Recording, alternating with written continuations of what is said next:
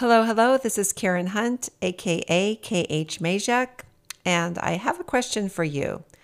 How do you prove that you are human? Or more importantly, how does AI prove that you are human? So, before I get into answering that question, I would like to remind everyone that Break Free with Karen Hunt is a reader supported publication. To receive new posts and support my work, consider becoming a free or especially a paid subscriber, as that helps me to be able to continue doing this work and also to offer it without a paywall to everyone. One time or recurring donations can also be made at Ko-fi. So, this is called WorldCoin. AI requires proof that you are human. Most people in the world are not even aware of proof of personhood protocols, and if you tell them to hold up a QR code and scan their eyes for 30 bucks, they will do that. That's a quote from Vitalik Buterin, the founder of Ethereum. And I have another quote from Drishti CEO Prasad Akella The most programmable machine on the planet today is still the human. In the opening scene of the original Blade Runner film, Leon, a Nexus 6 replicant, is given a Voight-Kampff test to determine whether or not he is human. The test is designed to provoke an emotional response. Emotions are read by scanning the iris, the colored part of your eye. The color of your iris is like your fingerprint. It's unique to you, and nobody else in the world has the exact same colored eye. As the questions go on, Leon becomes increasingly agitated. When he is asked to describe in single words only the good things that come into your mind about your mother, he's had enough.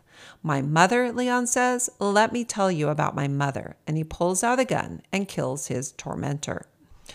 Replicants have a termination date because if they live too long, they begin to develop emotions, and the fear is that they will no longer be distinguishable from humans. Leon and a few other advanced replicants are on a mission to confront their creator, Dr. Eldon Tyrell, and find a way to extend their lives. Philip K. Dick, author of the novel Do Androids Dream of Electric Sheep, upon which the movie is based, would flip out at what's happening today, not because it's what he foretold, but because it's the exact opposite.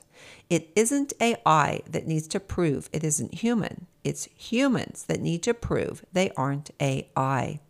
I warned about this in Digital ID and our obsession with identity. And I quote from that essay It is nearly impossible to escape the vast machine that is absorbing us into it. It insists that we prove who we are over and over, and the more we do, the less satisfied it seems to be. End of quote. The more ways we must prove our identity, the more ways AI will find to fake it.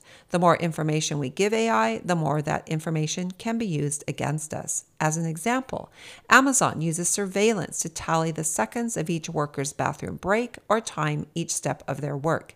And in fact, workers are being trained to do this to themselves with their Fitbit devices, recording their steps in a day. Um, how many of you listening to this? Have a Fitbit watch or something that and you you look at how many steps you've taken in the day or how far you've run or whatever. In some work locations, AI listens into every conversation, cataloging every word, who said it and how, and then scoring each agent. In a low wage work, we're seeing a lot more decisions that were made by middle manager being outsourced to an algorithm, says Aiha Nguyen of the research organization Data and Society. More and more companies are gathering data to boost production and to train machines to mimic humans. In the US, Cameras have been installed over each worker's head in assembly lines as they put together car parts or electronics. The result is that humans are being required to behave more like robots, no spontaneity of thought or action, no excuse for mistakes, while machines are learning to behave more like humans. As one Amazon employee recently told The Guardian, to them, we are like robots rather than people. The little things that make us human, you can feel them being ground out of you. Ordinary humans are being relegated to a lower class than the machine. And do not imagine that because you are middle class, you are exempt. Middle class is fast disappearing. Yes, plenty of new jobs are being created in technology and in the health industries, but those jobs will also be surveyed by AI. In a 2014 interview during an MIT symposium, Elon Musk, Musk warned with artificial intelligence, we are summoning the demon. You know, all those stories where there's the guy with the pentagram and the holy water, and he's like, yeah, he's sure he can control the demon, but it doesn't work out. And yet, Musk is in the forefront of creating and building AI and infiltrating it into our minds. He is far from alone in this endeavor. Sam Altman, who found, helped found OpenAI along with Elon Musk, has launched one of the most ambitious proof of humanity enterprises called WorldCoin.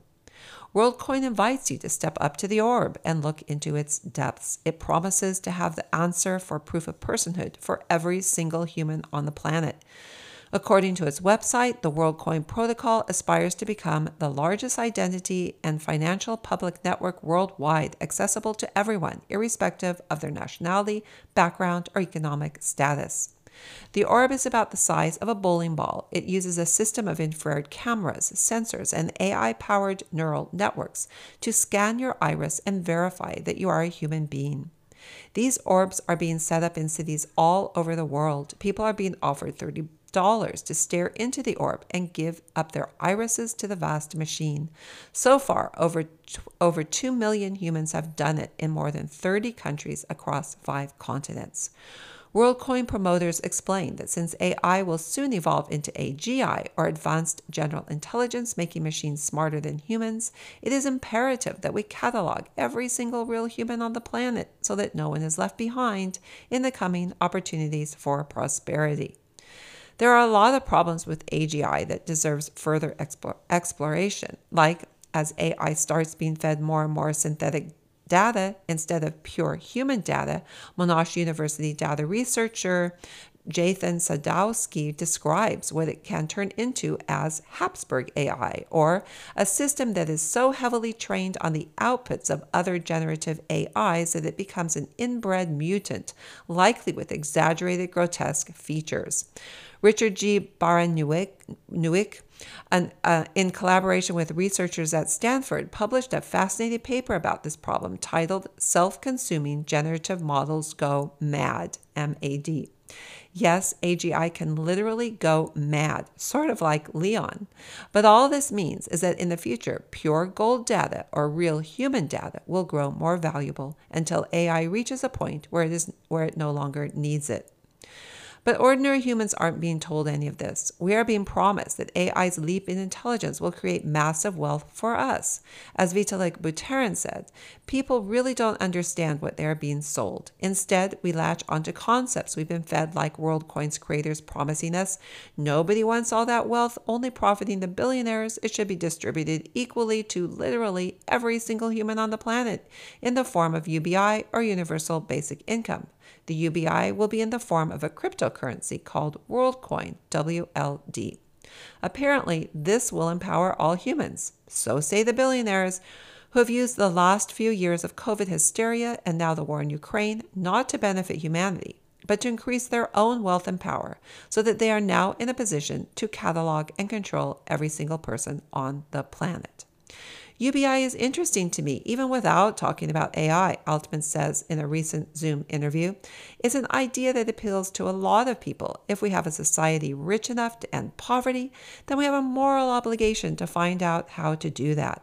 Isn't it interesting how, when they want to enslave you, they talk about a moral obligation to do so? The thing is, don't we already have enough wealth to end poverty? Hasn't there always been enough wealth to end poverty?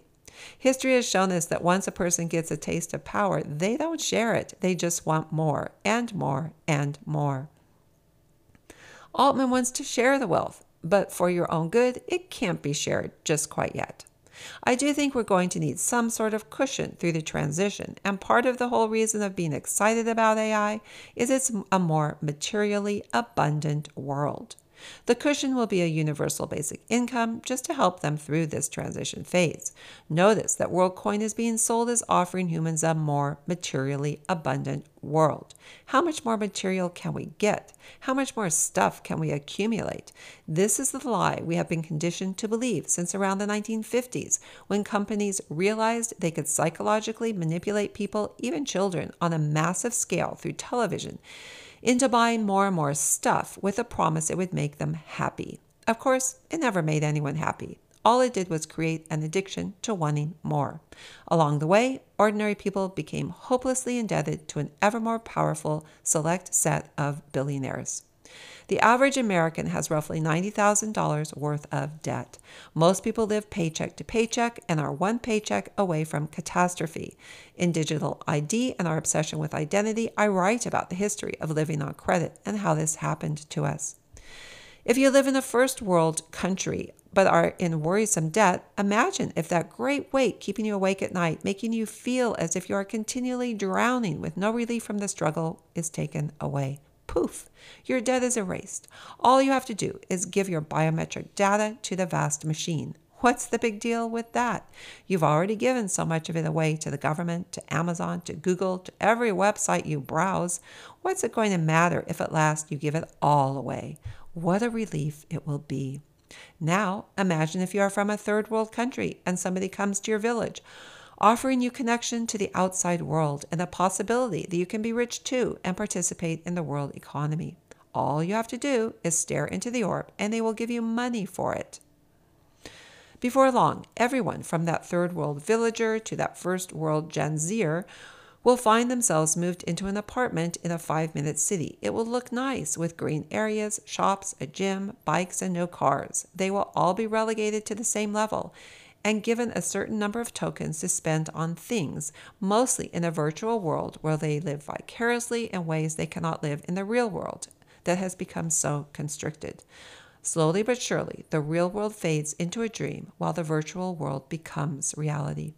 We are already being conditioned to accept this transition, transition away from reality. We believe we experience freedom online in places like what's now called X. We verify our humanity thinking it is a good thing. Or even if we don't think it's a good thing, we do it anyway, justifying it because it means we can speak freely. Online, we can boldly say things to millions of disembodied people that we would never say in the real world. For example, you wouldn't yell out your political views in the market to a bunch of strangers, but you'll do it online. Remember reality shows? They weren't real. Nobody tried to pretend they were, but they served an important purpose, blurring the line between reality and illusion. This is leading us further into the boxes that I've often talked about virtual prisons that actually feel comfortable and familiar, where we have already built up communities of people who think exactly the same as we do. That mentality is being continually reinforced to the point where we are not in control of our own minds anymore. We are just being fed a continual loop of the same propaganda with the occasional glitch to make us feel as if we are fighting against something when we are just living inside a dream. Imagine voting for a candidate, for example. Just like the cereal in the supermarket, there might be two or three different ones, but they will all come from the, from the same source, the vast machine. Perhaps they won't even be real people at some point. They will be virtual representations of people. Depending on everything the machine knows about you, you will be led to vote for a certain candidate. Oh, you say this is al- this already happens. But that is why the case against Donald Trump is so important. Whatever you think of him, he threatened the system, or at least we think so, because the last few years have has messed so badly with our minds we can't be sure of anything anymore. Perhaps his coming trials are the ultimate reality show show. If he is put in prison, will his millions of supporters actually take up arms and fight for what they believe? Or will they continue to scream online where they have learned to feel safe and comfortable, thereby acknowledging that the vast machine is in control and they already submitted to it a long time ago? They just never realized it. Entertaining races will be plotted between candidates in the future. People will know it is all fake, but that is what will make it make it safe, just like watching a movie is safe. They will be able to play out scenarios online, offering loyalty to one candidate or the other, ultimately not caring that it doesn't really matter which one wins. Of course, no one is talking about any of this. Instead, they are promising you freedom in exchange for taking a giant step closer to imprisonment by the vast machine. Alex Blania is the tall, athletic, baby faced 29 year old CEO of Tools for Humanity an extension of WorldCoin. He is apologetic about having to take all that data and feed it to AI. For a number of reasons, we didn't want to go down that path, he says. We know it's going to be painful, it's going to be expensive. People think it's weird, but it really is the only solution. An MIT Technology Review article published in April 2022 titled Deception Exploited Workers and Cash Handouts How WorldCoin Recruited Its First Half a Million Test Users revealed wide gaps between WorldCoin's public messaging, which focused on protecting privacy, and what users experienced. We found, and this is a quote from the article, that the company's representatives used deceptive marketing practices, collected more personal data than it acknowledged, and failed to obtain meaningful informed consent. Ethereum creator Vitalik Buterin recently weighed in on, world, on the WorldCoin phenomenon. As Buterin describes malicious ways such data could be used. One, 3D printed fake people. One could use AI to generate photographs or even 3D prints of fake people that are convincing enough to get accepted by the Orb software. If even one group does this, they could generate an unlimited number of identities. Two, Possibility of selling IDs. Someone can provide someone else's public key instead of their own when registering, giving that person control of their registered ID in exchange for money. This seems to be happening already. In addition to selling, there's also the possibility of renting IDs to use for a short time in one application. Three, phone hacking. If a person's phone gets hacked, the hacker can steal the key that controls their world ID. Four, government coercion to steal IDs. A government could force its citizens to get verified while showing a QR code belonging to the government. In this way, a malicious government could gain access to millions of IDs in a biometric system. This could even be done covertly. Governments could use obfuscated orbs to extract world IDs from everyone entering their country at the passport control booth or also their own citizens. What a big hot mess. Like WorldCoin's Alex Blania, Buterin is all of 29 years old. His view of the utopian world is similar to Altman's and Blania's. In my essay Soulbound, I relate how Buterin actually calls his Ethereum tokens soulbound. It's a new religion where members police each other, answerable to the new god, the vast machine. His inspiration for a soulbound world is the video games he played as a kid. To be soul bound is to have your soul bound with others with a blood contract, drawing on each other's essence to protect against the servants of Nagash, the god of death. And that's a quote from Warhammer, one of Buterin's favorite games. In his white paper written in 2022, Buterin describes the world where this where the word soul replaces the word wallet. And if you are real, you can buy and sell with your very soul. Your soul contains proof of your identity. To be soul bound is to be legitimized within your community. Within your community are soul guardians who attest to the good character of members. Buterin answers questions like how to not how not to lose your soul. A user curates a set of guardians and gives them the power by majority to change the keys of their wallet. Guardians could be a mix of individuals, institutions, or other wallets. If you've lost your soul, maybe by doing something the community the community doesn't agree with, and that could be literally anything.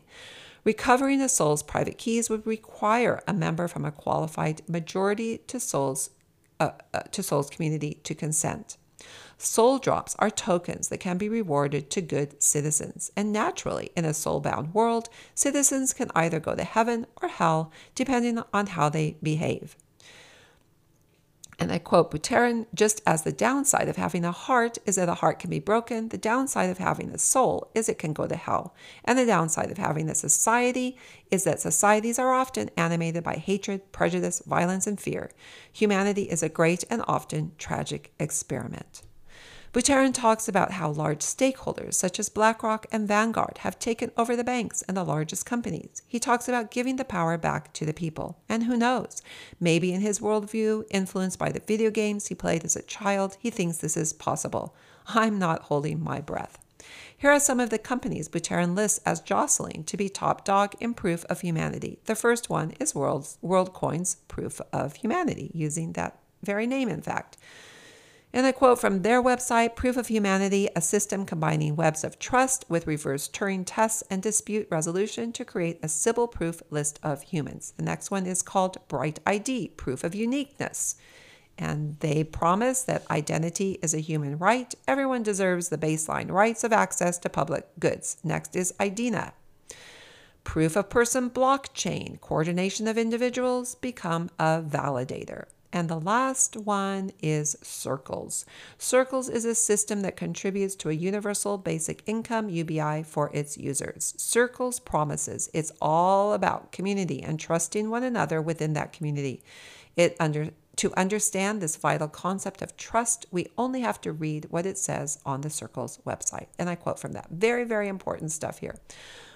If you want to understand what's really going on uh, and this transition that's being made.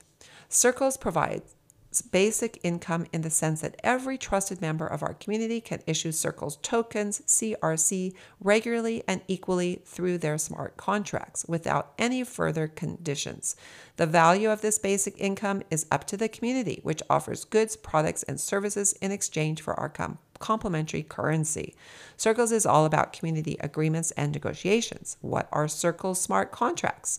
Smart contracts are inherent to blockchain technologies. They are like trained dogs who do things when certain things they've been trained to, for happen. For example, they sniff out drugs or bark when there's a stranger at the door, etc. With smart contracts, if certain conditions are being met, these programs execute a certain action. In the case of circles, the smart contracts define, for example, how many circles you get when you sign up and your daily UBI amount. Therefore, I think this to me this means that in the future there is no more individuality. There is only the will of the circle who is answerable to the vast machine. There are only contracts made with AI and rules with no deviation. Demurrage in circles. Pay attention to this one in particular. The more people who join your circle, the more tokens you will have, right? Mm, not really. Circles is a unique type of basic income because it's not necessarily for saving, but for spending, giving everyone the equal power to issue money. To counter the constant increase in the money supply, as more people join, we use something called demurrage. Demurrage means that the money has a lifespan and it decays over time, acting as a type of parking fee or tax on the money supply. It results in your net balance decreasing and not increasing relative to the UBI. The goal of this is to increase the velocity of spending so that you and your network are motivated to spend, spend, spend. I added those two extra spends and redeem CRC for things of value instead of sitting on them. This supports a flowing, vital economic system instead of a stagnant one. That's why it's called circles. It's built for circulating, just like a healthy body needs healthy blood circulation. So, you will forever be on a treadmill, getting nowhere. You cannot sit on tokens, meaning you cannot save. You must spend them on things of value. Yes, there will be innovative, creative people with more freedom doing interesting things, but it won't be you. Once you are firmly implanted in your circle, you will never get out. unless you behave badly. But that will not be a good thing.